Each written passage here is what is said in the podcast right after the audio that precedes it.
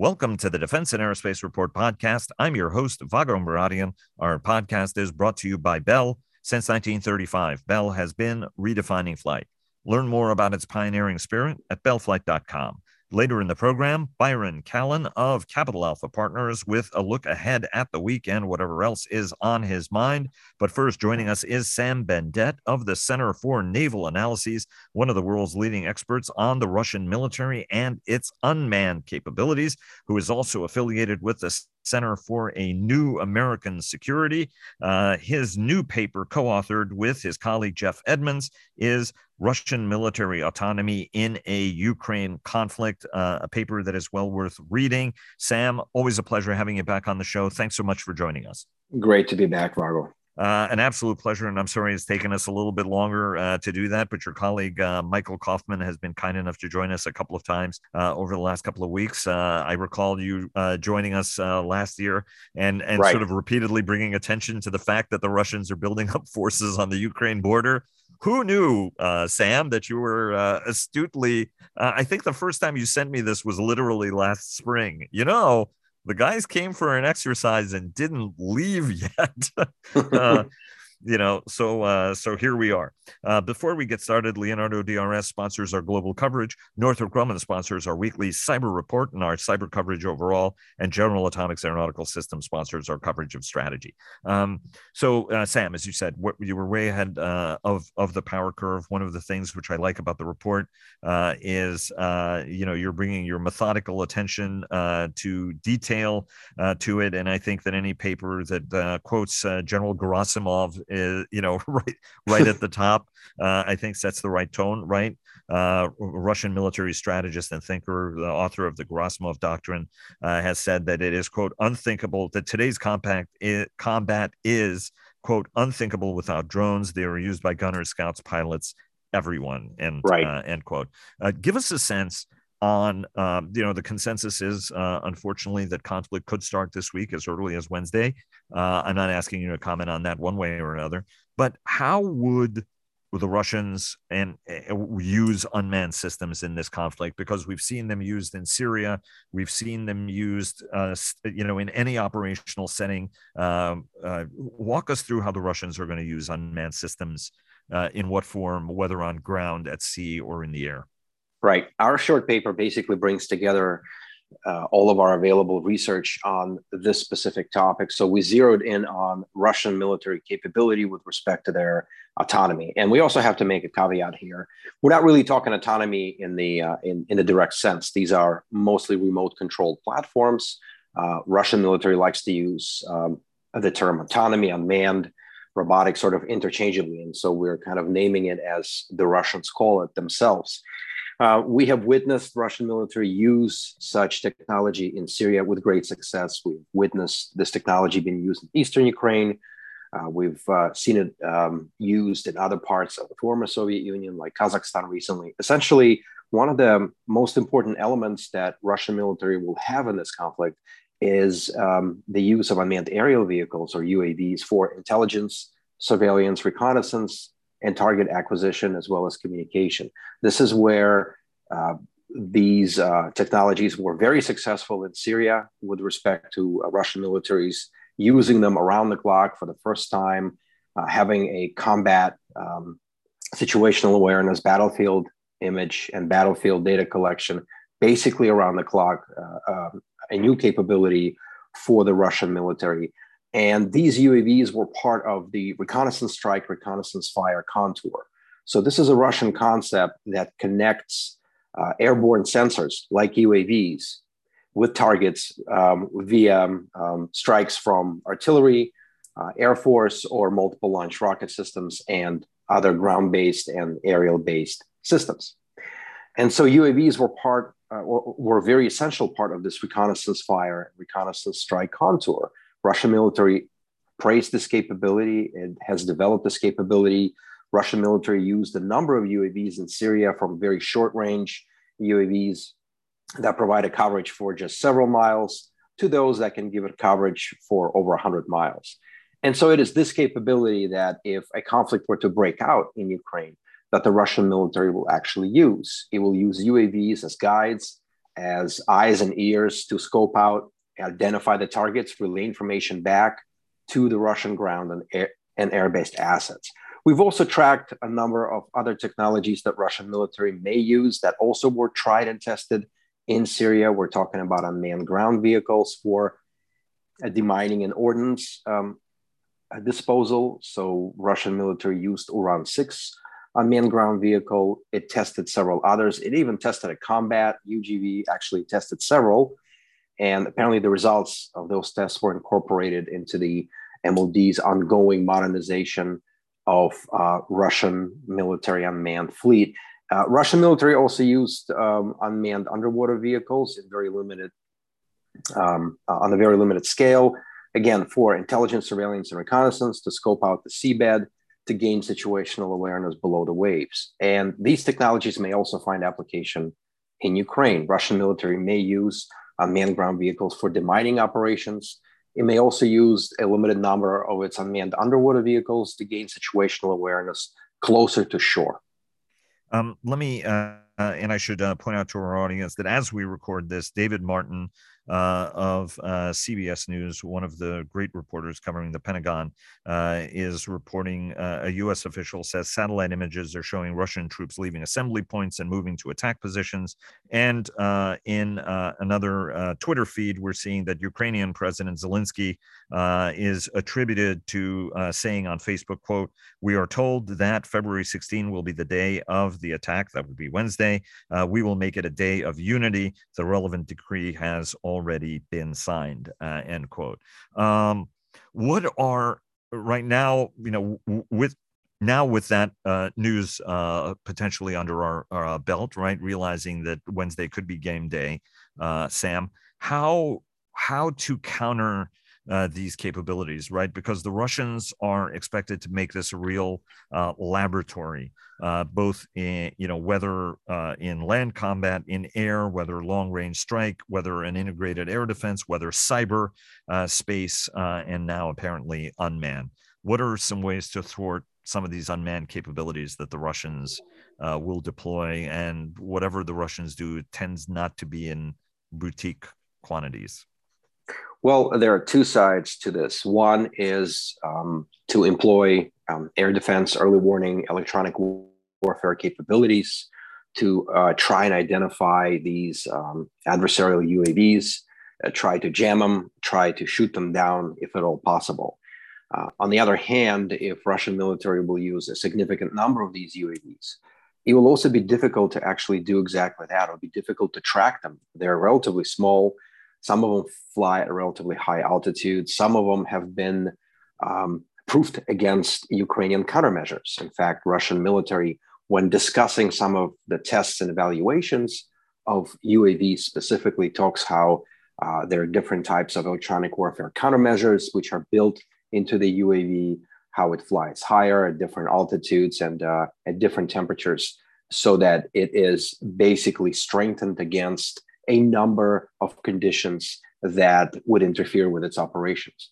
And so, in some ways, Ukrainian military does possess the capability to track some of these uh, UAVs and uh, try to counter them, for example. On the other hand, again, if Russia uses them uh, in large numbers, it may actually be difficult to do so.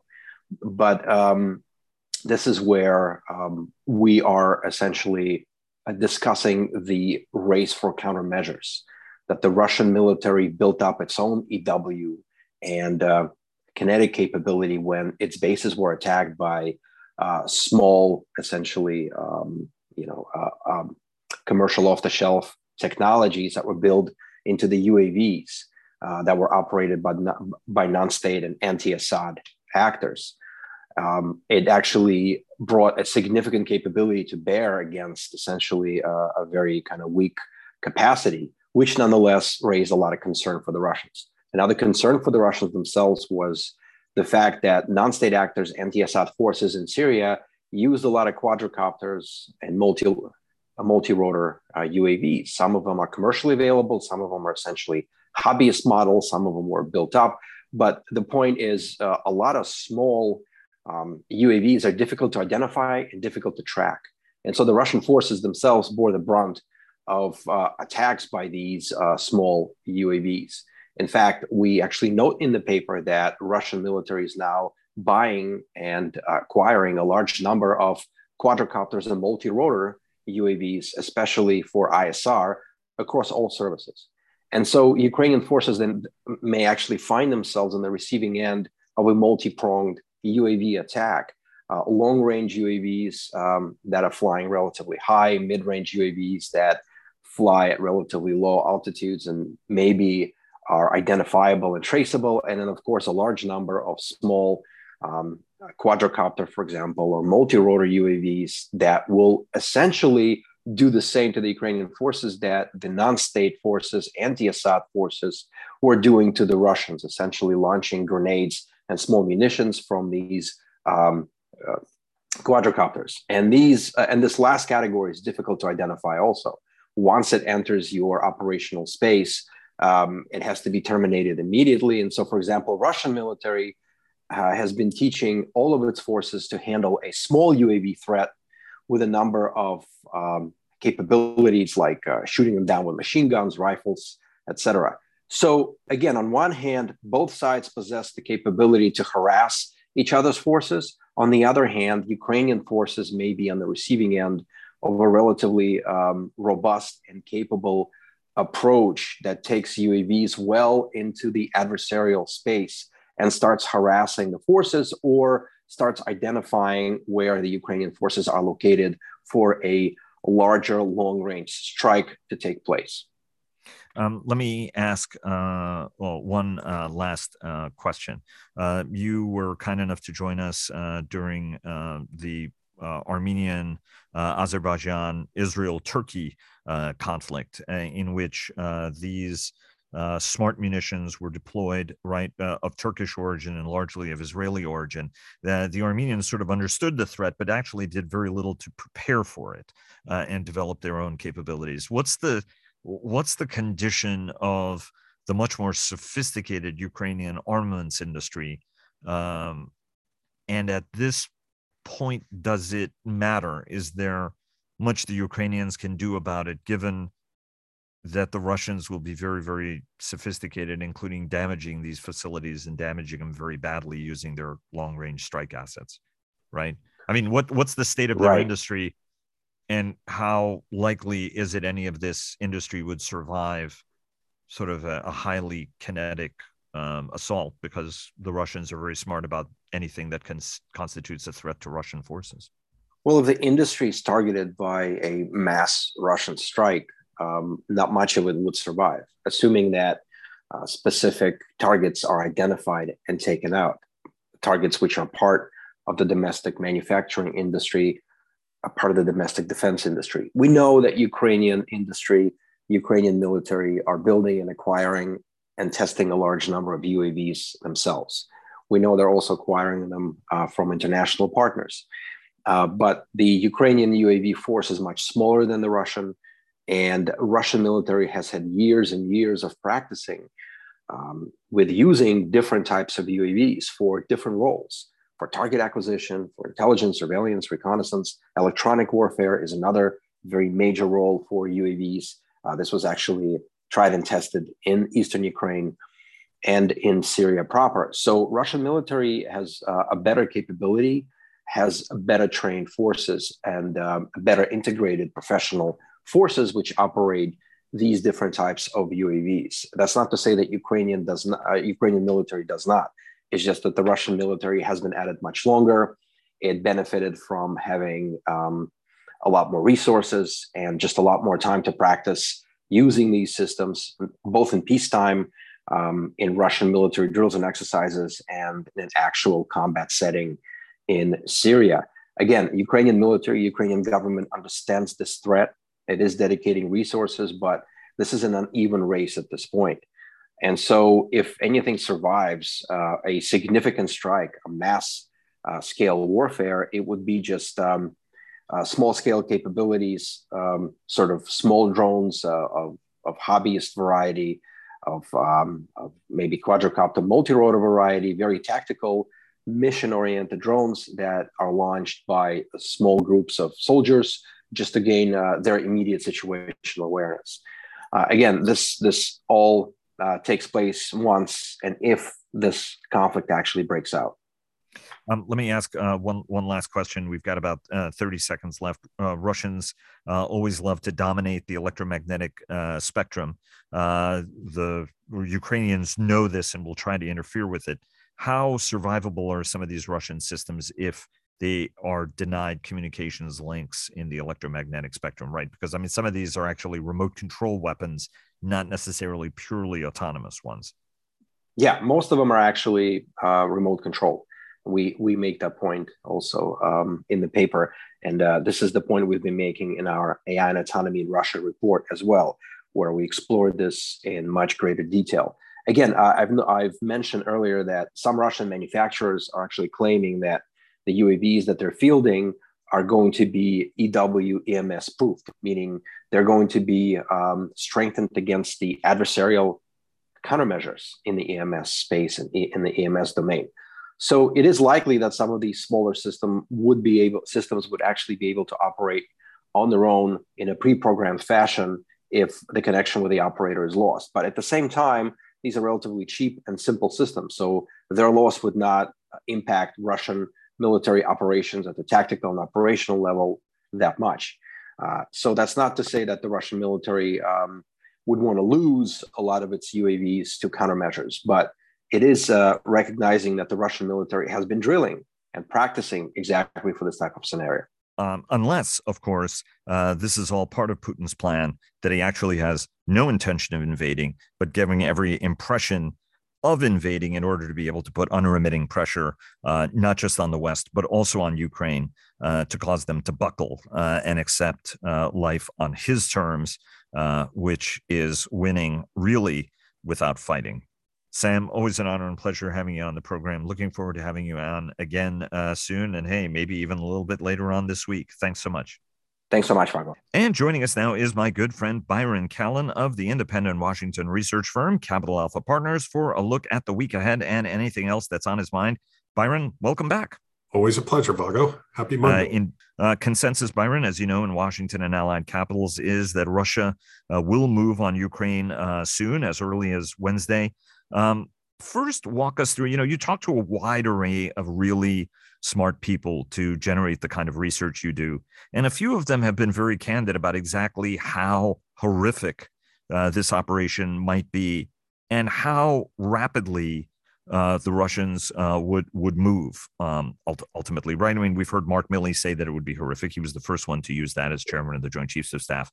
What are some of the scenarios that we should expect maybe before the week is out? Well, let me say a couple of things, Vago. First, I don't think it's a market consensus that there's going to be military military action at scale this week. I mean, you know, you had the little flurry last late on Friday uh, when markets sold off. Today, they're fairly placid. So I'm not convinced, particularly when I look at my inbox, that there's a strong consensus. That there's about to be you know the largest conventional war in Europe since since 1945 that that's about to break. Um, I absolutely think that you know if if Russia is going to undertake major military action, this is not to just slice off a little part of the Donbass. this will be for regime change in Ukraine and to really get at all the things that Putin has said he wants in terms of security. Um, and that you know from a ukrainian standpoint i think it's just going to be a, a, horrible horrible tragedy. Uh, you know i've heard views that um, you know the western political elites western oriented political elites in ukraine will be rounded up um, and dealt with. Uh, we know the the cost of uh, you know major conventional war amongst civilians um, particularly in large urban areas could be could be pretty horrific uh, the, the administration had already talked about um, the, the potential civilian refugee flows. And when you see governments like Poland announcing actions to, uh, you know, potentially prepare for massive refugee flows, that should say something too about, about what this all will mean. And I think the other point that is important to keep in context here is both Belarus and Ukraine have basically been buffer states up until this year. Um, Ukraine more so than Belarus, but you know the fact that you've had all these battalion tactical groups move into Ukraine, into Belarus, you know that that's that's kind of taken away that buffer status of that place. And if Russia launches um, a major occupation in Ukraine that results in in um, in regime change, I'm very skeptical of the idea that Ukraine is going to turn out to be another Afghanistan. Frankly, you know, it might look more like the uh, the Nazi occupied countries where there are resistance movements, but but nothing on kind of the scale of uh, uh, an insurgency that we've seen in Afghanistan or even in Iraq uh, that, that Russia and the United States had, had confronted. Um, but I think you know it, it absolutely has to change security perceptions in Europe and, and in the United States. And I, I find I find it just odd right now how people seem very complacent about about what's about to break. Um, I uh, I couldn't agree with you more. Right? I mean, we should be talking a lot more about domestic preparedness, uh, given you know we've had FBI warnings, and the uh, Cybersecurity Infrastructure Security Agency has given a warning that there could be offensive Russian operations against the United States. But if you look at it we've already made it clear to Putin what it is we intend to do to him. We just at this point have no idea what Putin's going to do to us. Right. Uh, and and one can only assume that in the alliance that Moscow and Beijing uh, have struck, uh, that the Chinese are also going to be helping their Russian friends out uh, ultimately. And I think acting in the Olympics shows that they have will. Uh, and they're not going to let something as trivial as the Olympics get in, in from their standpoint, uh, get in the way of something that's that's bigger uh, which which I think may be more real. You know, this isn't about Ukraine, right? Ultimately, it's about more about what Russia wants to achieve more broadly. And I think what Russia and China would like to achieve is is somehow having America pull a sanctions lever that then breaks off in Washington's hand uh, ultimately. Um, yeah, and I'll, I'll, just say that, Vago. I mean, I agree entirely. You know, the the security, so the cybersecurity risks, I think, are, are pretty profound. Um, you know, for actions, there are reactions. Uh, I'm sure Russia has thought out very carefully uh, what sanctions could be applied on their economy and and how they might deal with it. I think there's probably a they're going to hurt, but there are actions that they can undertake too. You know, rare earth elements. They've already stopped uh, shipping ammonium nitrate, uh, which is a key ingredient in fertilizer, but also explosives. Um, you know, so I, you know, and some of the sanctions that are being talked about to be applied, for example, on, on Russian banks, are going to have pretty harsh uh, ramifications for Central and Eastern Europe, the frontline states. You know, a lot of people focus on natural gas and oil, but the sanctions on uh, on some of the major Russian banks, you know, people forget that Sberbank has, you know, hundreds of branches in in Eastern Europe. So undertaking, you know, uh, there'll, there'll be there'll be blowback from it, and uh, you know how this all plays out in coming days and weeks and months. I think is is really going to be interesting to see what this what this all means.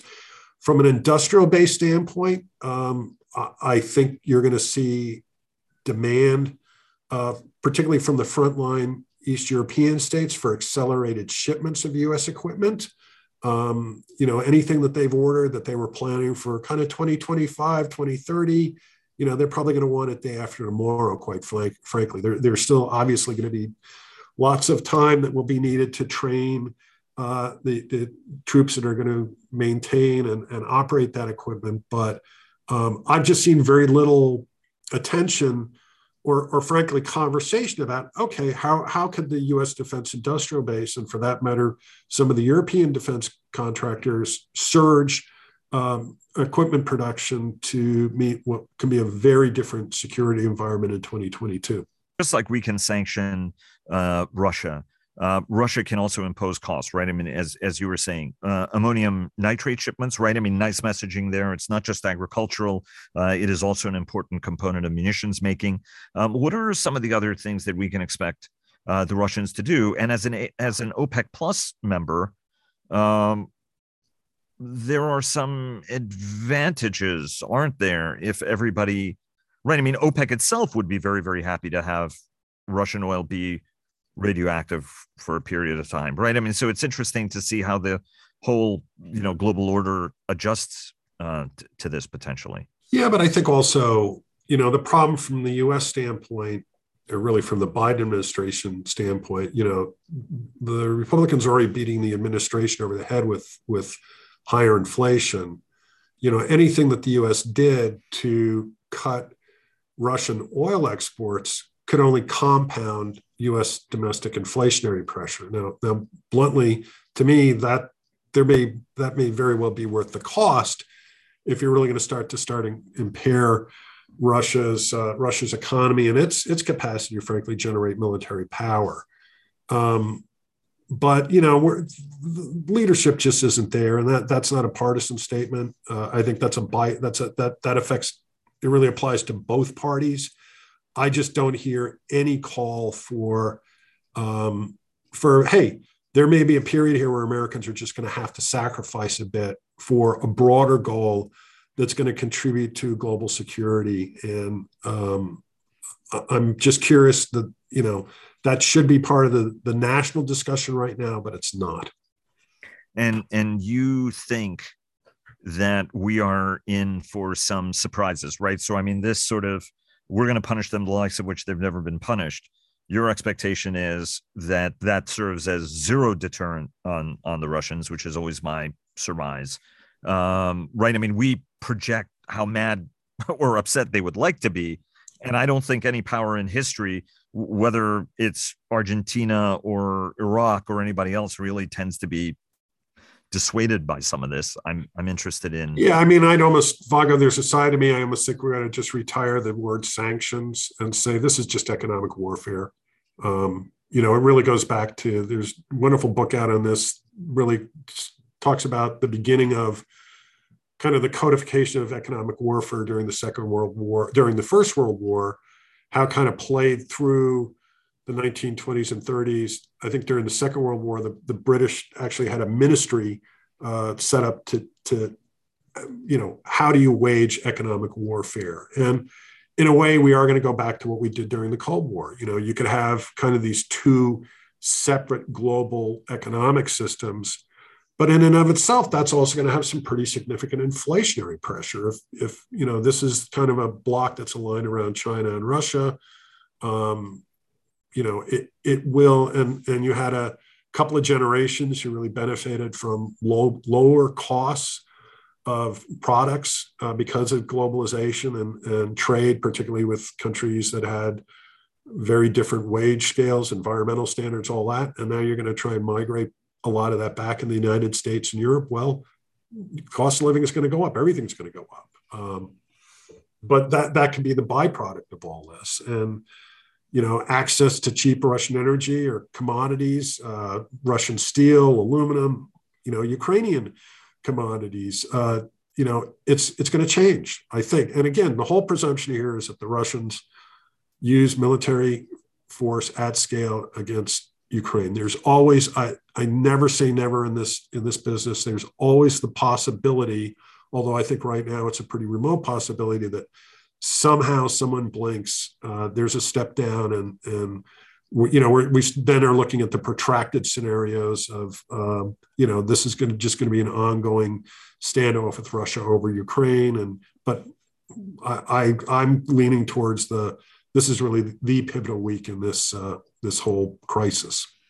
Well, there are some who worry that part of what, um, and I fall, I think, into this category, right? That this isn't about Ukraine. This is more about what Russia wants to achieve more broadly, right? Divide the alliance, undermine Biden in an election year where he's already unpopular, uh, and yes, achieve his goals in uniting what is an important was was the most important nation uh, in in the Soviet uh, Confederation, right? Uh, he's asserted himself in Kazakhstan. He's asserted himself in Belarus, and he is asserting himself um, in uh, Ukraine.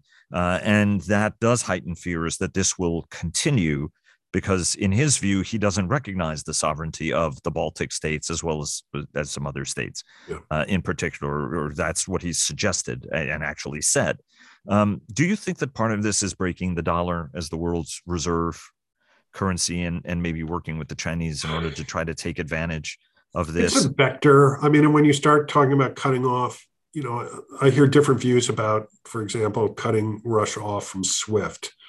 uh, which is basically a you know kind of global financial messenger service. Um, you know there there are potential workarounds on that, but you know if you start pricing oil in renminbis, for example, uh, instead of the dollar, yeah, there's a vector where that's going to take years to achieve.